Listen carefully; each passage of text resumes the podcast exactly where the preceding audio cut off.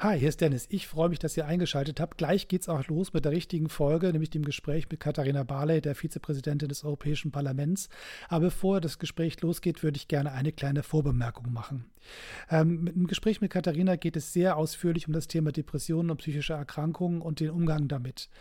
Ich weiß, dass es der eine oder andere da draußen nicht so leicht hat in der jetzigen Zeit und vielleicht nicht ohne Vorwarnung mit dem Thema konfrontiert werden sollte.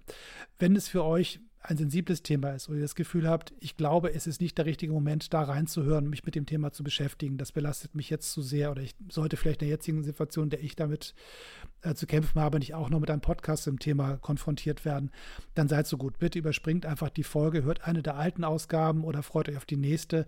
Da bin ich euch definitiv nicht böse. Es ist völlig in Ordnung, wenn ihr einfach sagt, nee, das geht jetzt für mich nicht, dann klickt einfach weg und wir hören uns beim nächsten Mal.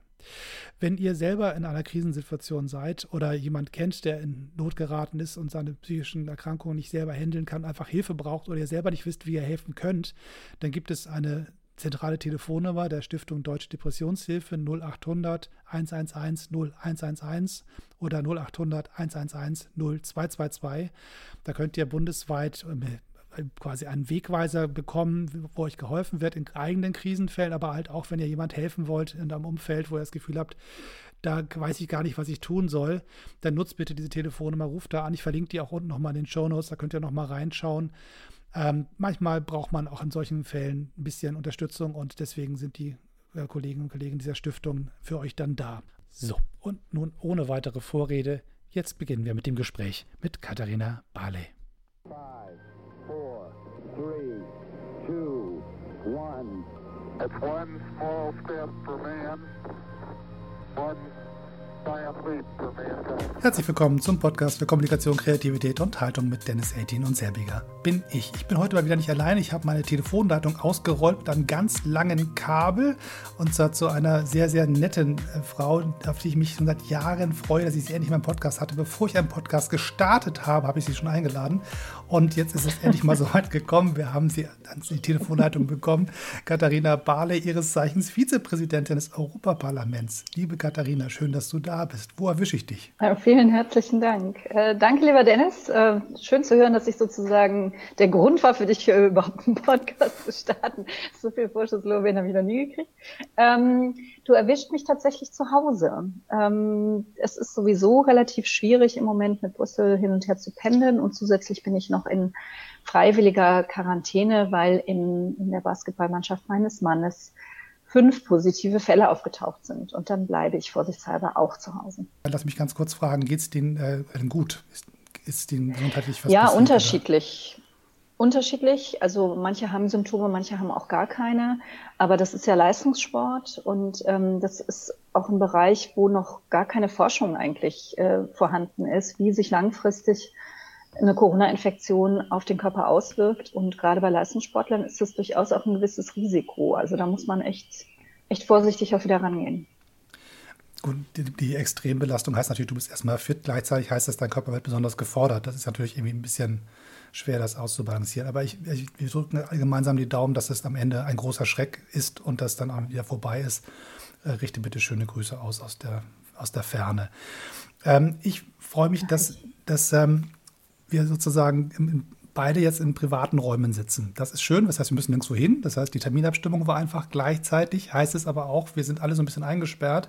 Und das ist so ein bisschen das Thema, mit dem ich mit dir ähm, starten möchte. Denn ein reines Corona-Gespräch, glaube ich, brauchen wir nicht nochmal. Ich glaube, wir haben alle genug besprochen, wie schwer das alles gerade ist und was da die Inzidenzwerte und so bedeuten. Das, das wissen wir alle. So. Was ich ganz spannend finde, ist die Frage eigentlich, was passiert, der, in der, Krise nach dieser medizinischen Krise mit, mit unserer Gesellschaft und unserem Land und auch mit Europa, ähm, weil da sich ja vieles anschließt, was jetzt noch gar nicht so ganz zu sehen ist. Ich glaube, viele haben ein Gefühl dafür, da kommt jetzt irgendwas auf uns zu, was da noch passiert. Aber ich würde gerne mal deine Einschätzung haben, was du glaubst, was Corona losgelöst von der medizinischen Komponente eigentlich mit uns so macht. Mit uns als Person, aber auch als Gesellschaft. Also da sprichst du ja ganz viele Ebenen an ähm, und dementsprechend unterschiedlich fallen auch die Antworten aus. Also wenn man jetzt mal die, die, die relativ kühl betrachteten Auswirkungen anschaut wirtschaftlich, ähm, werden wir in Deutschland, glaube ich, noch mit einem blauen Auge davonkommen. Um uns herum wird es deutlich schwieriger aussehen, wenn ich jetzt Europa ähm, mir angucke. Da kann natürlich nicht jedes Land das tun, was wir tun.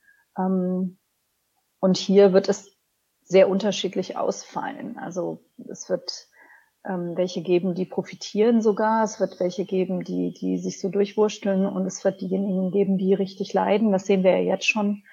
Ähm, und das sind eben oft diejenigen, die sowieso schon ähm, ein schwieriges Überleben haben, also Kunst und Kultur. Das ist was, was mich sehr umtreibt. Also wenn wir wieder rauskommen, alle miteinander, wie sieht dann eigentlich diese Landschaft aus, die für uns als Gesellschaft ja unglaublich wichtig ist, ähm, die ganz viel ausdrückt, wer wir sind und die auch verbindet und ähm, ja, ohne, ohne Kunst und Kultur kann eine Gesellschaft ja kaum, kaum vernünftig leben, finde ich. Ähm, also wirtschaftlich hängt noch sehr viel in der Luft. Was mir große Sorgen macht, sind die, sind die Seelenzustände vieler, vieler Menschen. Ähm, wir kriegen alle irgendwas, irgendwas ab, äh, irgendeinen Knacks kriegen wir alle mit.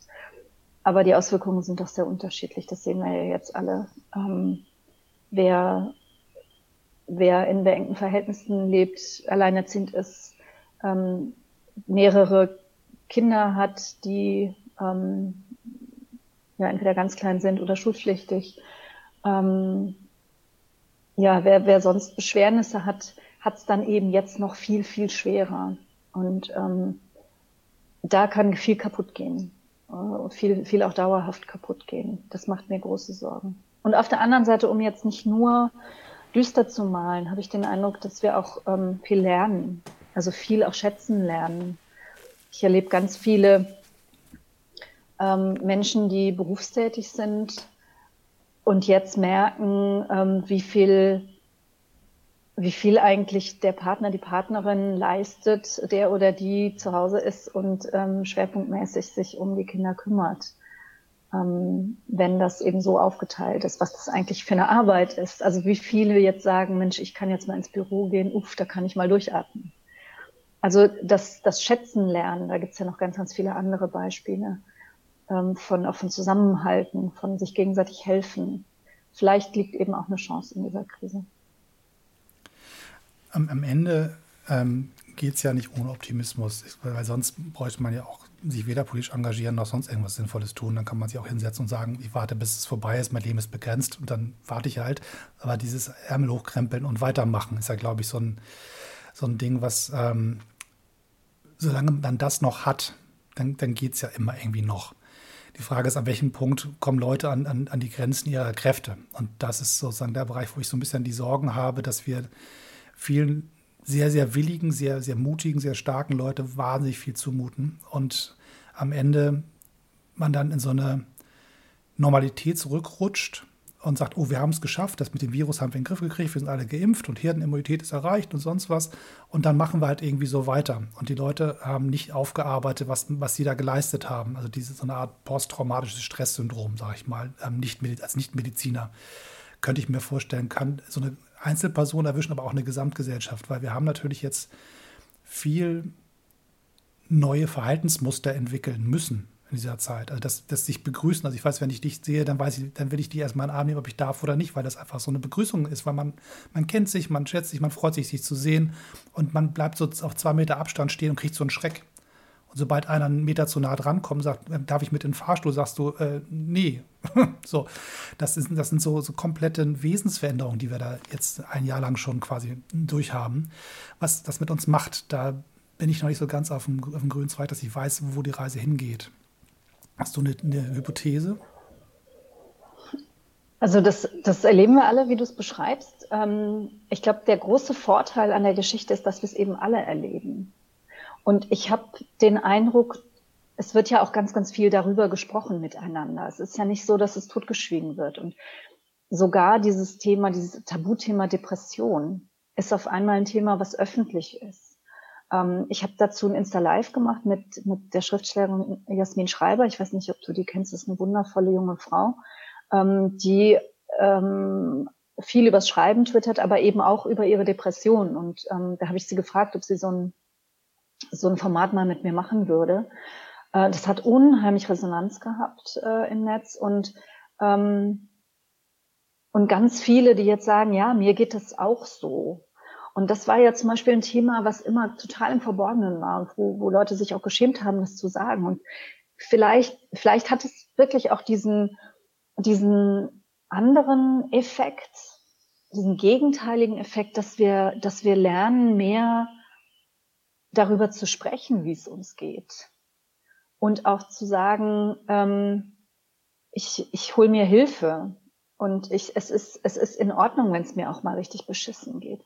Es kann natürlich passieren, so habe hab ich das bei dir ein bisschen rausgehört, ähm, wenn dann nachher alles wieder normal läuft, dass dann alle, dass dann viele sagen, na ja, jetzt, jetzt hast du ja eigentlich keinen Grund mehr, dich hängen zu lassen, so ungefähr. Das wäre die große Gefahr.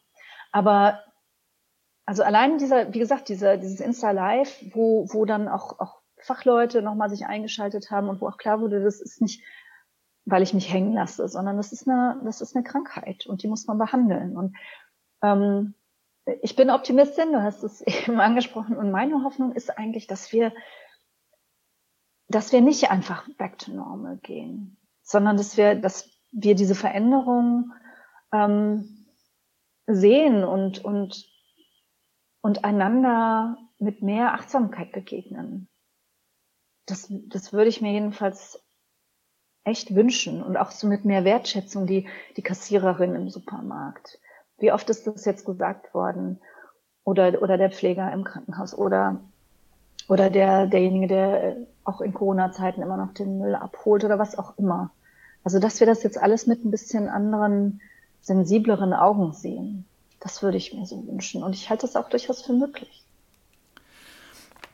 viel davon hängt, glaube ich, auch davon ab, wie wir es hinkriegen, als Gesamtgesellschaft über solche Themen überhaupt zu sprechen und ob, ob wir sie benennen mhm. oder ob wir sie unter den Teppich kehren. Also es, es, gibt ja den Mechanismus, eine Krise ist vorbei, alle atmen durch, machen eine große Party und ziehen los und kommen dann zehn Jahre später auf den Punkt, warte mal, da ist was nicht verarbeitet. Ähm, weil man es entweder verdrängt hat, weil man selber keine Lust mehr hat, darüber nachzudenken. Das ist ja auch völlig legitim zu sagen, ich habe jetzt ein Jahr lang gekämpft, jetzt ist auch mal gut, jetzt will ich nicht mehr kämpfen, jetzt will ich zurück in die Freude. Ähm, aber sowas kommt ja dann auch immer irgendwann wieder. Und wenn man dann ein Umfeld schafft, wo man ein, ein offenes Gespräch führen kann, ohne Angst vor Stigma oder ähnlichen. Ich glaube, wenn man das hinkriegt, dann haben wir ja schon mal als Gesellschaft viel geleistet. Also du hast eben eine Autorin angesprochen.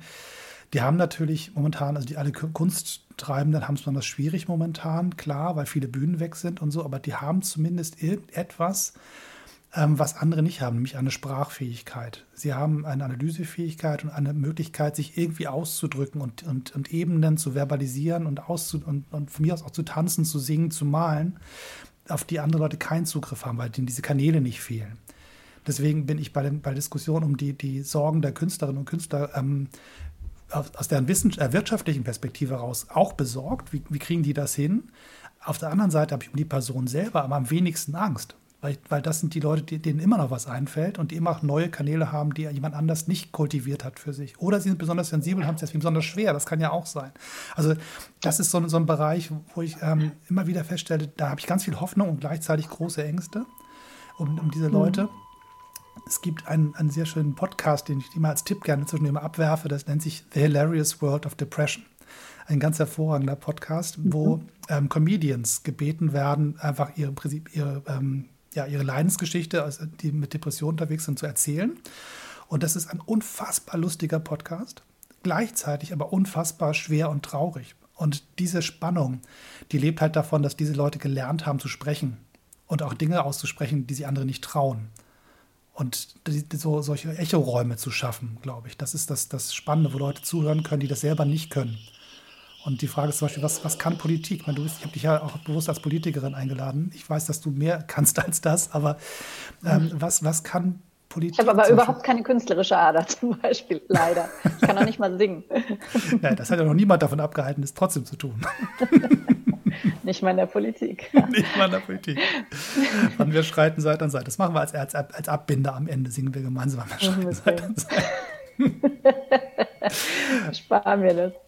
Ja, aber, aber, du hast natürlich recht. Also ähm, bei, den, bei den KünstlerInnen bin ich, glaube ich, eher auf der Seite, die sagt, die sind, das sind so, das sind auch oft sehr, sehr sensible Menschen, ähm, denen so ein Zustand wie jetzt eher nochmal richtig reinhaut als, als anderen. Aber du hast natürlich recht, vielleicht, ähm, vielleicht hängt es auch sehr davon ab. Ne? Schreiben kannst du immer noch fürs Tanzen zum Beispiel brauchst du oft andere, brauchst du eigentlich ein Publikum oder was auch immer oder den Platz zumindest.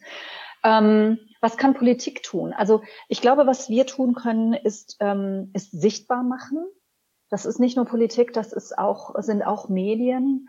Also gestern, vorgestern lief, ähm, lief Stern TV. Ähm, das hatte ich mir angeguckt wegen Better Birth Control. Ähm, meine ehemalige Mitarbeiterin, die das losgetreten hat. Ähm, und die haben vor einem Jahr eine, eine Familie mit sieben Kindern ähm, begleitet und jetzt nochmal. Und das sieht man ja oft in, in, diesen, in diesen ganzen ähm, Formaten, dass man diese Familien zeigt, dass man sie sichtbar macht. Und das muss Politik auch tun und natürlich auf deren, ähm, auf deren Lage auch eine Antwort haben. Also ich fände es zum Beispiel total großartig, wenn wir, ähm, wenn wir der jungen Generation, die jetzt in einer ganz entscheidenden Lebensphase ist und, und, und denen ganz viel entgeht, wenn wir denen als Politik zum Beispiel auch ein Angebot machen. Also ähm, ich kenne so viele in meinem Freundeskreis, deren Kinder jetzt Abi machen, die jetzt eigentlich ein Jahr irgendwo ins Ausland wollten, irgendein Projekt machen, ein Praktikum irgendwo ähm, machen wollten. Und es ist alles flach gefallen. Und wenn wir sozusagen als, als, als Politik ein Paket schnüren und sagen, die Möglichkeiten, die wir bisher eröffnet haben, die, die weiten wir jetzt mal ins praktische Unendliche aus für diese Generation, die so viel verpasst hat. Ähm, nur als ein Beispiel. Oder bei, bei, bei, den, bei den Alleinerziehenden eben nochmal sagen, wir eröffnen euch vielleicht nochmal eine Möglichkeit, dass ihr ähm, also jetzt wirklich, wirklich ins Unreine gesprochen, dass ihr, wenn das Ganze hier vorbei ist, auch mal, mal eine Woche kriegt zum Durchatmen. Ja, irgendwo, dass ihr mal ähm, eine Art von Kur fahren könnt, ähm, was es ja auch, was es ja auch gibt für, für ähm, Alleinerziehende, eine spezielle Möglichkeit, wenn man es echt, echt aus einer Krise rauskommt oder in einer Krise ist, auch, auch sich mal rauszuziehen und zu sagen, jetzt geht's mal um dich. Ähm, solche Dinge. Und ja, also diese, diese, was Politik tun kann, ist natürlich weiterhin Politik für alle machen, das ist ganz klar, aber sich, sich diese, diese Gruppen, die das besonders betroffen hat, auch anschauen und den, und da ein paar unkonventionelle Lösungen auch zu finden. Das fände ich halt gut. Wenn man, wenn man nicht immer nur die gleichen Pfade beschreitet, sondern man sagt, wir machen jetzt mal einen Topf auf, wie gesagt, mit so einer, wo man mal eine extra Portion Mutter-Kind-Kuren oder alleinerziehenden Anti-Burnout-Maßnahmen oder was weiß ich. Ne? Also mhm. jedenfalls sagen, wir sehen euch und wir helfen euch auch. Wäre es nicht hilfreich, wenn auch der ein oder andere Politiker, Politikerin darüber sprechen würde, wie es ihnen emotional geht. Ich weiß, das ist mal so ein sensibles Thema, wie weit man Emotionen der Politik zulässt, weil man sich ja durchaus sehr exponiert und immer gerne, wenn man einmal was Falsches sagt, in der Bildzeitung landet und verhauen wird, so oder an anderen Medien. So. Ähm, die Frage ist tatsächlich, die habe ich mir schon sehr oft gestellt. Habe ich aber auch mit, mit Judith Döker vor einer Weile mal drüber gesprochen, warum in der Politik so viele Mauern quasi da sind und man sich nicht traut, ähm, so eine Durchlässigkeit zu schaffen und das sichtbar zu machen, dass einem auch mal nicht so gut geht. Weil es wäre ja auch eine Möglichkeit, jetzt in dieser Situation Vorbild zu sein, zu sagen, es geht mir ganz genauso wie euch. Ich muss ja nicht gleich meine, meine, meine ähm, Depression outen quasi, das, darum geht es ja gar nicht. Aber zu sagen, ich bin nicht nur Politikversteher und, und, und Manager und Krisen Onkel, sondern ich bin halt wirklich Mensch, der das auch genauso fühlt wie ihr. Warum hört man zum Beispiel von der Kanzlerin oder anderen nicht, wie es ihnen geht? Das ist eine sehr schwierige Frage. Also ich denke, dass es das schon viel mehr gibt als früher. Jetzt nicht unbedingt bei Corona, aber zum Beispiel bei schweren Erkrankungen. Also jetzt die letzte war ja Manuela Schwesig, die öffentlich gemacht hat, ähm, ihre Brustkrebserkrankung. Äh, aber wir haben ja auch noch andere, die ähm, oder erinnere dich äh, ähm, damals an Matthias Platzek, der gesagt hat, ich, ich krieg das einfach, ich, ich schaff's einfach nicht. Das ist für mich jetzt einfach ist zu viel, auch physisch zu viel, körperlich zu viel. Ähm, und dann gesagt hat, ich, ich schlägt das wieder nieder. Also das, das gibt's schon immer wieder. Aber, aber natürlich ist Politik ähm, gerade in so einer Krise ein Metier, wo, wo die Leute eigentlich wollen, dass man ähm, Probleme löst und dass man, dass man den Plan hat und dass man, ähm, dass sie dann Tau dran festmachen können, sozusagen. Und deswegen ist es, glaube ich, nicht so, ähm, nicht so einfach, das zu tun wie, wie in anderen Berufsgruppen, weil die Gefahr eben doch da ist, ähm, dass das als Schwäche ausgelegt wird und, und die Leute dann sagen, naja, aber wie soll dann jemand, den ich als schwach empfinde, die großen Probleme dieser Zeit lösen können? Das, das ist schon, das steckt schon dahinter und deswegen ist das eine, eine Gratwanderung. Deswegen habe ich zum Beispiel Matthias Platzek für diesen, ähm, für diesen Schritt auch total bewundert, dass er das gemacht hat. Ist das noch zu selten, dass wir Leute, die die Schwäche zugeben, als stark empfinden? Ist das ähm, ein Problem, was wir vielleicht einfach als Gesellschaft haben? Weil Matthias Platzek ist bei mir in, in, dem Moment, als er ehrlich sagte, nee, tut mir leid, also äh, Ministerpräsident und Vorsitzender der SPD gleichzeitig in diesen Zeiten, das macht mein Körper nicht mit, das schaffe ich nicht. Ähm, da ist er bei mir in der An im Ansehen massiv gestiegen. Ähm, ich habe den vorher auch gar nicht so als so, als so charismatisch wahrgenommen. In dem Moment habe ich festgestellt, nee, da ist eine rechte Person. Ähm, ist das, also ich, ich, verstehe quasi, wovor man Angst hat. Ne? Also wenn, wenn man sagt, ich, ich stelle mich hin und bin jetzt nicht mehr so der, der, der, starke Teamleader und alle anderen sagen, wenn du nicht der Teamleader bist, wem soll ich denn sonst hinterherlaufen? Dass das sozusagen ein Mechanismus ist, dass man als, als ähm, jemand, der gewählt werden will, der Menschen auch sozusagen äh, diese Führungsverantwortung wahrnehmen möchte, auch Sorgen bereitet, aber gleichzeitig gibt es ja viele Beispiele. Also im, im, im, Sport ist wahrscheinlich noch so eine ähnliche Welt, so ein bisschen wie in der Politik. Ich glaube, da gibt es auch so eine, so eine Heroenlogik. Man braucht den Starken vorne. Aber warum ist das so? Ein, warum brauchen wir das? Gute Frage. Ähm, also der Vergleich zum Sport, da musste ich jetzt ein bisschen lächeln, weil die Diskussion habe ich mit meinem Mann natürlich oft. Ähm, es ist ganz viel ähnlich, Politik und Spitzensport.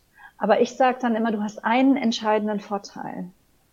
Alle können auf dich schimpfen und dir sagen, du machst es falsch. Wenn du am Ende Meister bist, dann hast du es allen gezeigt. Und bei uns ist es ja genau umgekehrt. Wenn alle sagen, du machst es nicht gut, ähm, dann folgt daraus ein schlechtes Wahlergebnis. Wenn, wenn, wenn das quasi das, das Narrativ auch in den Medien ist. Und da haben wir eben nicht die Chance sozusagen, ich, ich setze jetzt das Ass aber auf die Linie oder ich werfe jetzt den Dreier von der Mittellinie. Die, die Chance hast du gar nicht. Und deswegen ist es in der Politik eben anders als in fast allen anderen Berufen, würde ich sagen. Also vielleicht noch in der Kunst. Ähm, da bist du auch abhängig von deinem, von deinem Publikum und das Publikum spiegelt sich in den Medien wieder. Da würde ich eher die Parallele ziehen. Und es ist auch, glaube ich, kein Zufall, dass Matthias Platzek deswegen so positiv ähm, uns in Erinnerung ist, weil er hat das gemacht und hat gesagt, ich schaffe das nicht und hat es dann aber auch beendet. Hat gesagt, ich geh, muss den SPD-Vorsitz abgeben. Was jetzt, was, was, worüber wir jetzt reden, ist ja, wir sind in einer, in einer Pandemie und uns geht es zwischendurch allen mal richtig beschissen ähm, die Frage, ob du jetzt sagst, ähm, ich, äh, was weiß ich, habe mich letzte Nacht total besoffen oder, oder ich bin eine Woche nicht aus dem Bett gekommen oder so. Und dann aber weitermachen willst, das ist, glaube ich, die Schwierigkeit. Ähm, dann darf ich da mal ganz kurz Wort und, und, ja. wo, wo, wer, mhm. wer, macht einem das Leben dann schwer? Also ich, ich bin jetzt wirklich ähm, ähm, ähm, neugieriger Bürger. Wenn, wenn du jetzt dich entscheiden würdest zu sagen, liebe Leute, ich mag jetzt nicht mehr, ich bin jetzt echt genau wie ihr total durch, ich, ich verkriege mich mal eine, eine also ich, ich nehme, um das mit Willy Brandt zu sagen, eine Grippe, ich bin eine Woche raus und komme dann wieder. Und die Leute haben es gemerkt, dass du nicht eine Grippe hattest, sondern es dir wirklich nicht, nicht gut ging. Wer macht einem das Leben schwer? Ist das, sind das die Medien? Sind es die Bürgerinnen und Bürger? Sind das die, die eigenen Parteifreunde? Ist das der politische Gegner? Ist man das selber? Also, ich habe jetzt so zwei, drei Fälle vor Augen. Und da würde ich sagen, ähm, ist es vor allen Dingen die Politikblase. Ich weiß gar nicht, ob es am Ende so sehr die Bürgerinnen und Bürger wären, weil die kriegen das ja oft nicht mit. Ich meine, du und ich, wir sind tief im Politikbetrieb drin und ich glaube, wir kennen alle so zwei, drei Leute, wo wir wissen, dass die zum Beispiel ähm, ja zu Depressionen neigen oder äh, oder andere echte psychische Probleme auch mit einem Krankheitswert haben. Ähm, und wenn ich mir diese vor Augen führe, dann, dann, dann ist es natürlich ein bisschen spekulativ jetzt, jetzt zu sagen, wie würde die Öffentlichkeit darauf reagieren. Aber klar ist, so hinter vorgehaltener Hand ähm, sind die Kommentare, die man dann hört, nicht positiv. Und das ist schon immer so ein bisschen, oh, ne, so, was, was, man weiß nicht so genau, was kann man jetzt erwarten beim nächsten gemeinsamen Auftritt, beim nächsten Wahlkampf und so. Also dieses Gefühl, da kann man sich dann auch nicht 100 Prozent drauf verlassen. So würde ich das jetzt mal, mal beschreiben, wie ich das, wie ich das wahrnehme. Und ich ich könnte mir vorstellen, so brutal sich das jetzt anhört, dass das auch das Gefühl in der Bevölkerung wäre. Ähm, das sind, das ist jetzt eine neuere Erscheinung, glaube ich. Also jemand wie Willy Brandt zum Beispiel, der ja auch solche Phasen hatte, vor allen Dingen gegen Ende seiner Regierungszeit, ähm, wo er wirklich auch sich verkrochen hat und gesagt hat, ich meine, der war ja auch schlimmsten Anfeindungen ausgesetzt, das muss man auch mal dazu sagen, aber der hat ja dann auch echt im übertragenen Sinne sich die Bettdecke mal ein paar Tage um den Kopf gezogen, wenn ich das richtig äh, weiß. Ähm, da, da haben das irgendwie immer noch alle so, so, so mitgetragen, auch die Medien im Übrigen. Aber wir wissen auch, was Herbert Wehner dazu gesagt hat ne, der ihn als, als schwach empfand. Also ich glaube, dieses Problem wird man schon immer haben, weil du als politische Führungskraft ähm, ja ein Stück weit schon ansagen musst, wo es lang geht und auch vorangehen musst. Äh, und das ist schwer, schwer damit in Einklang zu bringen. Und es zerbrechen ja auch manche dran. Also ich will jetzt mal erinnern, an einen Mann, den ich auch persönlich gekannt habe, ähm, an Thomas Schäfer, den Finanzminister von Hessen, der sich das Leben genommen hat äh, für, für, für mich. Ich war jetzt nicht eng mit ihm befreundet, aber, aber meine, eine meiner engsten Freundinnen war sehr eng mit ihm befreundet und die waren alle, wir waren alle total fassungslos, weil der diese Fassade aufrechterhalten hat ähm, bis zum letzten Tag, bis er nicht mehr konnte. Und ähm, also das ist, es ist ein, es ist ein Feld, über das man eigentlich, deswegen bin ich dir auch dankbar, dass du das ansprichst, über das man vielleicht auch mehr in der Öffentlichkeit sprechen müsste und vielleicht auch mal mehr von, von nicht politisch aktiven Bürgerinnen und Bürgern mal hören müsste, wie die sowas eigentlich sehen, beurteilen. Ähm, in, in, keinem von dem, was du sagst, widerspreche ich dir. Ich möchte nur trotzdem eine weitere bohrende Frage stellen. Ich bin jetzt kein Journalist, deswegen äh, verstehe es nicht als investigativen Journalismus, sondern als, als jemand, der wirklich interessiert ist an dem Thema. Müsste nicht eigentlich, ich nenne es mal die Kaste der Politiker, PolitikerInnen, ähm, diejenige sein, die diesen Mut besonders aufbringt, auch mal ähm, diese Schwäche ähm, zu zeigen oder Kollegen den, den die Chance zu geben, mal schwach zu sein, weil also, es wird ja viel geschimpft über PolitikerInnen. Das sind ja immer so die, die immer schuld sind an allem. Aber in Wahrheit habe ich diese Gruppe von Menschen wahrgenommen als eine der mutigsten, die es gibt in diesem Land. Nämlich die, die bereit sind zu sagen, was sie denken und sich auf ein Plakat zu kleben und alle dürfen sie doof finden. Das ist ja ein besonderer starker Mensch, der das aushält. Ähm, und wer das dann auch bei Gegenwind noch länger durchhält als zehn Minuten, sondern so reinschweben in die Politik tun viele gerne mal, die finden das dann ganz aufregend und dann merken die, oh Gott, was passiert hier und sind schnell wieder weg. Aber die, die wirklich bei 30, 40 Jahre sich dieser, dieser Welt aussetzen und da auch tolle Sachen erleben, gar keine Frage. Das ist ja auch großartig, was man da so machen kann. Gleichzeitig aber genau das, was du schilderst, nämlich diese Sorge vor, vor dem Zeigen von Schwäche, ähm, immer mit sich rumtragen. Und immer wissen, selbst wenn es mir gerade gut geht, oh weh, es geht mir mal nicht gut Das weiß man ja nie, wie sich das Leben entwickelt. Ähm, was müsste nicht genau diese Gruppe von Menschen besonders viel Verständnis haben dafür? Oder sind wir da so ausschließlich in der Welt von Machiavelli, oh klasse, dem anderen geht schlecht, also gewinne ich jetzt? Ist, ist das so, dass es zu hart? Ähm, ich glaube, das ist nicht der Punkt, um den es, um den es geht. Ich glaube, es ist gar nicht unbedingt dann so eine Härte. Ähm, und ich glaube, man muss auch unterscheiden. Also das ist aber ja nicht nur in der Politik so. Jemand mit einem gebrochenen Bein oder mit einer Krebserkrankung oder mit einem persönlichen Verlust auch, ähm, dann, der dann sagt, äh, ich muss mich hier jetzt mal ein paar Wochen rausziehen oder was jetzt mit Fritz Kretschmann gemacht hat, ähm, der seine Frau äh, unterstützt. Ähm, das, da, da ist, glaube ich, das Verständnis sehr breit. Ähm, und deswegen habe ich auch ein Problem mit dem Begriff Schwäche äh, weil das ist dann genau der Punkt. Äh, Verletzbarkeit ist eben, wird nicht immer als Zeichen von Schwäche wahrgenommen. So eine Verletzbarkeit ähm, äh, wird, wird honoriert. Zum Glück finde ich auch richtig. Ähm, und auch der Mut, das offen zu legen, wird honoriert. Das finde ich auch gut und richtig.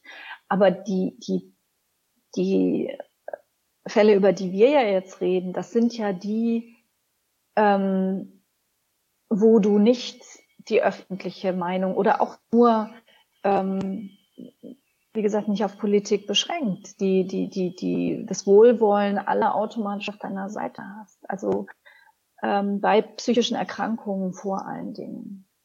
Und da, ja, auf der einen Seite müssten wir da mutiger sein und auf der anderen Seite, wie gesagt, du kennst mich ja ein bisschen. Ich bin, glaube ich, ein sehr, sehr mitfühlender und wohlwollender Mensch. Aber wenn du jemand hast, ähm, der zum Beispiel eine manische Depression hat, das ist diese Krankheit, wo du mal himmelhoch jauchzend bist und mal zu Tode betrübt. Und ich habe, ich kannte jemanden gut hier aus meinem kleinen Ort, den ich dabei auch begleitet habe, auch im Krankenhaus besucht habe, ein Unternehmer, der hat, der hat in den manischen Phasen hat der hat er Millionenbeträge ausgegeben, hat investiert in seinen, Betrug, in seinen Betrieb noch und nöcher. Vorbildlich. Der hat, der hat einen Ausbildungsbetrieb für benachteiligte Jugendliche geschaffen. Millionen in diesen Phasen mit modernsten Geräten und so weiter. Was natürlich nichts abwarf. Und in den depressiven Phasen kam der nicht aus dem Bett und war, also konnte kaum, kaum sprechen am Ende. Jetzt, jetzt stell dir das in der Politik vor.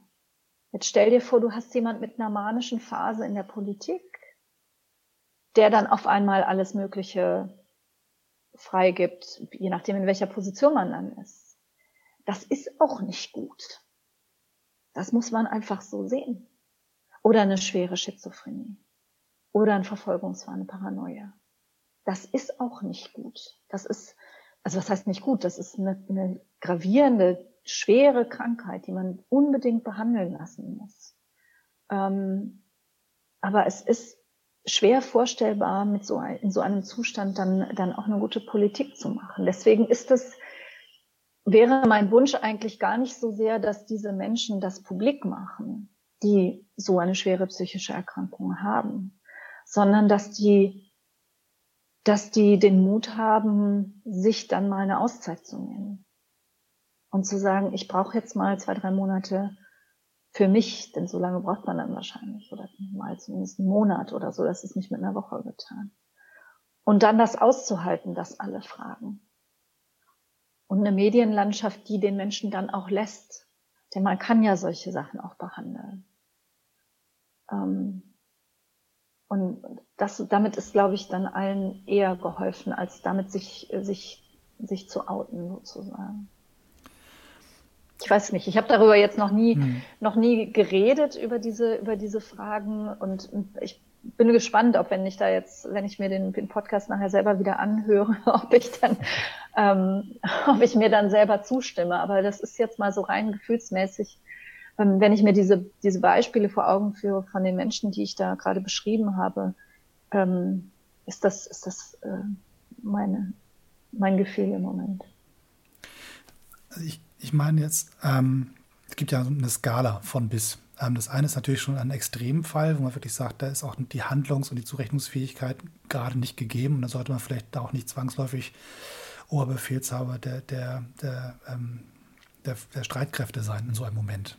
So, da bin ich, ähm, das, das ist klar. Ich glaube, da auch, wird auch keiner widersprechen.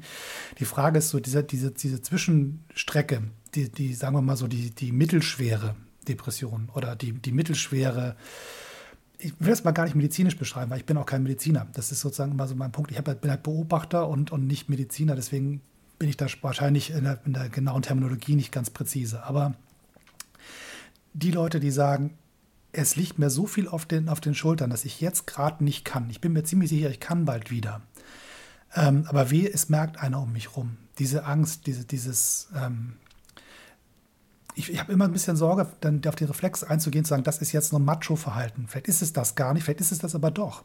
Deswegen will ich das ganz, möchte ich da gerne einmal so einen kleinen Schlenker mal machen in die Richtung und mal versuchen rauszukriegen, äh, wie du das siehst. Ist das ein klassisch männliches Verhaltensmuster, ähm, was, wir da, was wir da vorfinden. Der Starke gewinnt und wenn ich schwach bin, dann verliere ich halt. Also so das, das Alpha-Männchen und der Wolf auf dem Berg und die anderen, die unten sitzen und warten, bis der da runterpurzelt. Oder ist das ein Politikproblem oder ist es ein gesamtgesellschaftliches Problem oder wo sind wir da in deiner Einschätzung? Also im ersten Impuls hätte ich natürlich gesagt, dass das eher ein, ein männliches Verhalten ist Interessanterweise fallen mir aber nur Männer ein, die es tatsächlich so gemacht haben, wie du es beschreibst. Also mir fällt ein Beispiel hier aus der Trierer Kommunalpolitik ein, wo ein, ein SPD-Vorsitzender einer, einer Gliederung hier, einer großen Gliederung, mit 100 Prozent, glaube ich, damals gewählt worden ist. Sehr, sehr viel Hoffnung in ihn gesetzt wurde und der dann, ähm, ich weiß nicht, nach wie viel Zeit ist schon eine ganze Weile her, gesagt hat, ich habe ich hab das unterschätzt, was der Tod meiner Frau, wie schwer das für mich sein würde. Dieses Trauerjahr. Seine Frau war eben nicht, nicht ganz ein Jahr vorher gestorben, nach langer, langer Leidenszeit auch. Er hatte sie auch gepflegt und hatte dafür seinen Job aufgegeben und, und er hat einfach da vor uns gestanden und hat gesagt, ich, ich habe das unterschätzt. Ich, äh, ich hab's, ich pack's einfach nicht im Moment. Ähm, und das war auch ein Mann. Ein, ein, ein toller Mann, ein, auch ein, ein, wie man merkt, auch ein Mann, der, der, der keine Angst hat, ähm, Gefühle zu zeigen. Und der ist nachher übrigens in eine sehr verantwortliche politische Position, viele Jahre später, gewählt worden. Also der ist dann auch wiedergekommen in der Politik. Ähm, von daher weiß ich das nicht, weil die Menschen, die von solchen psychischen ähm, Erkrankungen betroffen sind, ja häufig besonders sensible Menschen sind, unabhängig vom Geschlecht. Ähm, insofern glaube ich, würde ich mich da jetzt schwer tun, es auf das Geschlecht äh, zu fokussieren. Aber es ist sicherlich ein Problem, was wir nicht nur in der Politik haben, sondern, sondern insgesamt. Ganz bestimmt. Und deswegen finde ich es auch gut, wenn wir auch in so einem Podcast darüber mal sprechen, weil wir kennen ja alle Menschen im, im Umfeld, ähm, die, äh, die davon betroffen sind und gerade jetzt in Corona. Und dass wir da offen mit umgehen und es auch nicht, auch nicht so verschämt behandeln. Meine Erfahrung ist, ähm, dass, dass oft eine Erleichterung eintritt, wenn man das auch anspricht. Nicht, nicht mitleidig und nicht vorwurfsvoll, sondern einfach sachlich. So, ähm, wie, wie drückt sich das aus bei dir und, und wie fühlst du dich jetzt und, und kann ich was tun und so. Wobei dieses kann ich was tun, hat mir die, die Jasmin Schreiber, die, die Schriftstellerin gesagt, ähm, sowohl bei Depressiven als auch bei Trauernden, sie ist auch, ähm, arbeitet auch viel mit Trauernden, sagt sie den, den Satz, ruf mich an, wenn ich was tun kann, den kannst du dir sparen. Die werden nie anrufen. Niemals, niemals, niemals. Also das habe ich zum Beispiel mitgenommen aus diesem Gespräch. Die sagt, wenn du, wenn du wirklich helfen willst, dann musst du tun, du musst es einfach machen. Dann musst du sagen, ich, ich nehme die Sätze und sagen, ich rufe jetzt für dich bei einem Arzt an und vereinbare einen Termin. Ähm, wir beide gehen jetzt spazieren. Jetzt. Ähm, und das einfach machen und nicht darauf warten, dass die sich melden. Das, das, das schaffen die gar nicht. Das finde ich einen ganz wichtigen Hinweis, weil am Ende ist es ja auch, ähm, auch dann Aufgabe, zum Beispiel, wenn man es mal auf eine größere Skala zieht, von der persönlichen Ebene hin, ähm, wenn eine Gesellschaft sagt, ihr müsst euch dann melden, wenn es euch nicht gut geht und wir kümmern uns dann um euch. Also im Prinzip der Normalfall, dir geht es nicht gut, du gehst zum Arzt und dahin wird dir geholfen. Ähm, aber wenn die Gesellschaft proaktiv sagt, wir gehen mal davon aus, dass wir ja alle ordentlich ein mitbekommen haben in dieser Krise. Das ist ja nicht irgendwie mal so eine Woche gewesen oder das, das ist ja nicht nur mal was, was fernab war, sondern ähm, allein in meiner Familie gab es, glaube ich, jetzt acht Fälle, so auf zwei, auf zwei Länder verteilt. Alle gesund oh. geworden, alles gut. Freue mich darüber, dass wir Glück gehabt haben. Also einmal in England, einmal in Deutschland. Also wir haben sozusagen alles einmal eingesammelt. Ähm, da hat man ja nur wirklich Glück gehabt. Aber die Angst, die man dann in solchen Momenten hat, das prägt einen ja dann doch. Und wenn wir einfach mal davon unterstellen, die meisten von uns haben irgendwelche Ängste ausgestanden in dieser Zeit. So, dann kann man ja auch proaktiv sagen, okay, wir gehen auf euch zu, also wir aufeinander als Gesellschaft gehen aufeinander zu und wir als Politik versuchen einen Weg zu finden, wie wir dabei helfen können. Natürlich ist mir klar, dass ein, ein, ein, eine Politikerin, ein Politiker nicht den großen Schlüssel zur, zur Lösung des Problems hat, sondern einfach sagen kann, ich kann gucken, haben wir alles, ähm, was wir dafür brauchen, um diesen Schritt machen zu können? Gibt es die Begegnungsorte? Gibt es die Förderung für die Kunst, die solche, solche Orte schaffen kann? Haben wir genug Geld im Medizinsystem, im Medizin, im, im, im, dass, dass es Forschung gibt, dass die richtigen Medikamente entwickelt werden? Haben wir genug Geld im Bereich ähm, Wissenschaft, dass die richtigen Leute da mit dem richtigen Freiraum arbeiten können, um sich Gedanken zu machen vor, über alle Disziplinen hinaus?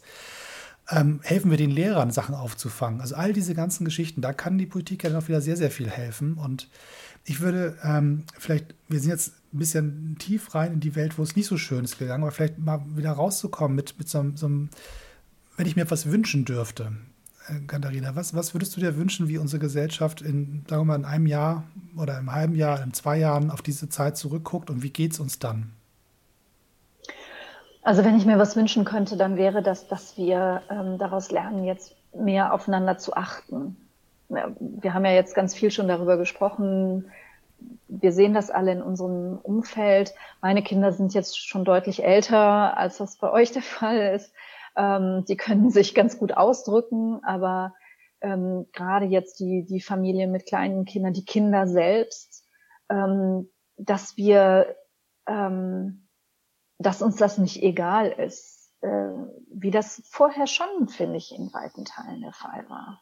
Wenn ihr lebt in, in Berlin, ihr habt bestimmt, ihr seid in einem Mehrfamilienhaus. Ich weiß nicht, wie eure Nachbarschaft jetzt ist, aber als ich in Berlin gewohnt habe, ähm, das war ein, ein Sechs-Parteien-Haus. Da war nicht viel, dass man mal nacheinander geschaut hat. Da war eine Partei, mit der ich ganz eng war und die anderen, die, die kannte ich kaum. Die wechselten auch relativ häufig. Also, dass man wenn wir das mitnehmen, so dass, dass wir uns wieder auch mehr als eine Gemeinschaft verstehen, die auch voneinander abhängt und die einander unterstützen muss und auch will, das, das äh, wäre mein Wunsch.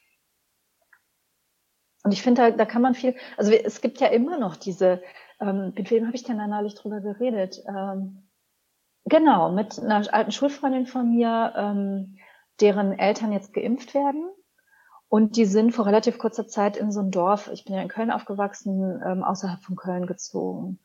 Und die Mutter äh, hat einen Rollator und ich weiß gar nicht, ob die noch ein Auto haben, ich glaube nicht. Und da habe ich gesagt, Mensch, das ist jetzt aber gut, dass die, ähm, dass die einen Termin zusammengekriegt haben, sonst hätten die ja zweimal davon von wirklich kleines Dorf in irgendeine Stadt, noch nicht mal nach Köln, sondern in irgendeine andere, ich weiß nicht, Siegburg oder was, fahren müssen. Wie, wie machst du denn das? Und dann sagte die, ja, die haben da ähm, über die Kirchengemeinde. Die haben da so, eine, so ein schwarzes Brett und da hängt eine Telefonnummer und wer halt geimpft werden muss, der ruft an und, und dann bringen die die da hin.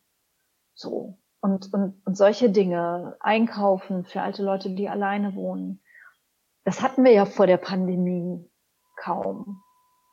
Und dass das jetzt nicht nur Pandemie ist und dann wieder vorbei, sondern dass wir das beibehalten, dass wir gucken, wer ist eigentlich einsam wer wohnt alleine und hat keine Ansprache und kommt auch nicht wirklich raus, weil dritter Stock und, und, und Hüfte kaputt und so. Das, das wäre so wichtig. Hm. Ähm, du, du und ich sind ja beide nicht nur SozialdemokratInnen, sondern auch noch ähm, britisch-deutsch gemischtes äh, Mensch. Wesen. So. Ähm, die, die, Engländer haben ja was Lustiges sich überlegt, das, zumindest was Lustiges, also was ziemlich sehr Kluges überlegt. Die hatten, ähm, vor drei, vier Jahren irgendwann den Gedanken, wir schaffen mal ein Ministerium gegen Einsamkeit oder für Einsamkeit, aber eigentlich dagegen. Äh, das war ein völlig neuer Politikansatz, zu sagen, wir nehmen das jetzt mal als Thema, weil wir auch wissen, dass es mehr ist als nur, da ist jemand, hat, hat halt keine Freunde. Ne? Das ist so das eine, aber das ist ein ganz anderes ähm, ist. Ähm, das wäre vielleicht so mein Wunsch ähm, für, die, für die Zukunft, dass die Politik, wir muss ja nicht gleich ein Ministerium gründen, muss ja nicht gleich in, in Strukturen denken, die quasi Verwaltung abbilden. Das ist manchmal gut, manchmal schlecht, aber sondern dass es ähm, so, eine, so ein Bewusstsein gibt auf allen Ebenen, also wo, wo du es gerade geschildert hast, aber halt auch auf der politischen Ebene, über Parteigrenzen hinweg, die sagen, nee, da haben wir eine gesamtgesellschaftliche Aufgabe zu erfüllen, dass ähm, wir da achtsamer mit umgehen, mit den Leuten, wie es denen geht dieses mehr reinhören und mehr verstehen wollen und nicht sofort abstrahieren. Ich weiß, man muss das am Ende immer tun. Man kann nicht sagen, dir geht es nicht gut, deswegen ändere ich ein Gesetz. So geht es natürlich nicht. Man muss halt schon die, die gesamtgesellschaftlichen Mechaniken verstehen und das dann in der größeren Skala umsetzen. Aber ich glaube, wenn man das hinkriegt, dass es ein, ein Bewusstsein in der Politik gibt für diese neue Krise, wenn es eine neue ist, vielleicht ist es auch eine ganz alte Krise, die jetzt besonders sichtbarer wird, kann auch sein, wahrscheinlich ist es sogar so das wäre sozusagen mein Wunsch zum, zum Ende. Und ich. Ähm, das, den würde ich, den würde ich total gerne aufnehmen. Äh, vor allen Dingen auch diese Menschen überhaupt erstmal sichtbar zu machen, auch in der Politik. Ähm, ich habe ja auch, oder mein, das erste Ministerium, was ich leiten durfte, war ja das, das Familienministerium und ähm, da ist ähm, wirklich durch Zufall bin ich auf eine Gruppe gestoßen, die vorher noch niemand auf dem Schirm, auf dem Schirm gehabt hatte. Nämlich Jugendliche, Kinder und Jugendliche, die, ähm, die ihre Eltern pflegen.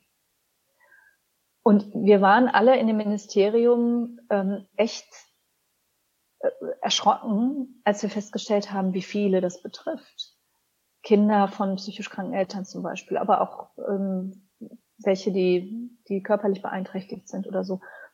Also das jetzt nur als Beispiel, dass man sich erstmal hinsetzen muss, nicht nur in einer Pandemie und nicht nur danach, sondern immer und wirklich genau hingucken muss, wer ist hier eigentlich alles in einer, in einer Situation, die Unterstützung erfordert. Und ähm, wenn wir da genau hinschauen, gibt es so, so viele. Ähm, da haben wir eine, eine große Aufgabe vor uns.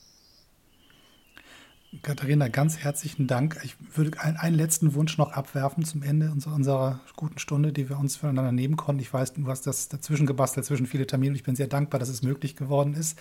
Ähm, ich, ähm, es gibt in, in, diesem kleinen Podcast-Universum, in dem ich mich hier bewege, eine so eine Familienzugehörigkeit. Das heißt, wer hier schon mal war und das Gefühl hat, es war nicht ganz furchtbar, darf immer wieder kommen. Ich, ich nerv im Zweifelsfall, weil ich selber das Bedürfnis habe, aber es ist auch andersrum möglich zu sagen, weißt du was, ich muss mal was loswerden, mach mal dein Mikro an, ich komme mal vorbei. So, das heißt, diese, diese eine stehende Einladung des, des neuen Familienmitgliedes Katharina Barley ist hiermit mm, ausgesprochen. Dankeschön. Und du bist in einem sehr guten äh, äh, Umfeld unterwegs. Viele von denen, die da so rumspringen, kennst du auch. Die, die ähm, Judith Dirk habe ich vorhin schon erwähnt. Das ja. ist so eine, von denen ich immer wieder zwischendurch anrufe und sage, Judith, ich brauche mal ein bisschen positive Energie, komm mal vorbei, ich brauche dich mal hier. Ja, ne? und, und, so eine bist du auch. Und Tolle Frau. Das, das ist wohl wahr, das ist wohl wahr.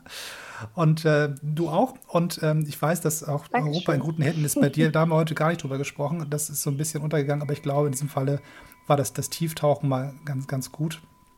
Und am Ende brauchte ich auch mal eine Politikerin, die nicht nur über Politik redet, sondern tatsächlich auch beide Komponenten, Mensch und Politik, zusammenbringen kann. Und da bin ich dir sehr dankbar für, dass du die Zeit genommen hast. Herzlichen Dank. Ja, ich danke dir. Also das, ähm, wie gesagt, das war jetzt ein Gespräch, wie ich so auch noch nie geführt habe. Ähm, und äh, da bin ich mal gespannt, wie das jetzt auch in mir so ein bisschen nachhalt. dann, dann reden wir noch mal, äh, wenn der ganze Spuk hier vorbei ist und ähm, sehen wir mal, was dann wirklich draus wird aus unserem Nach-Corona-Zeit. Mit den unvergesslichen Worten des Kollegen Seehofer, das können Sie so senden. absolut, absolut. Gibt nichts, äh, ich nehme nichts zurück. Katharina, pass gut auf dich auf, bleib gesund. Danke dir. Ähm, alle um dein Umfeld bitte auch gesund Lieben. halten.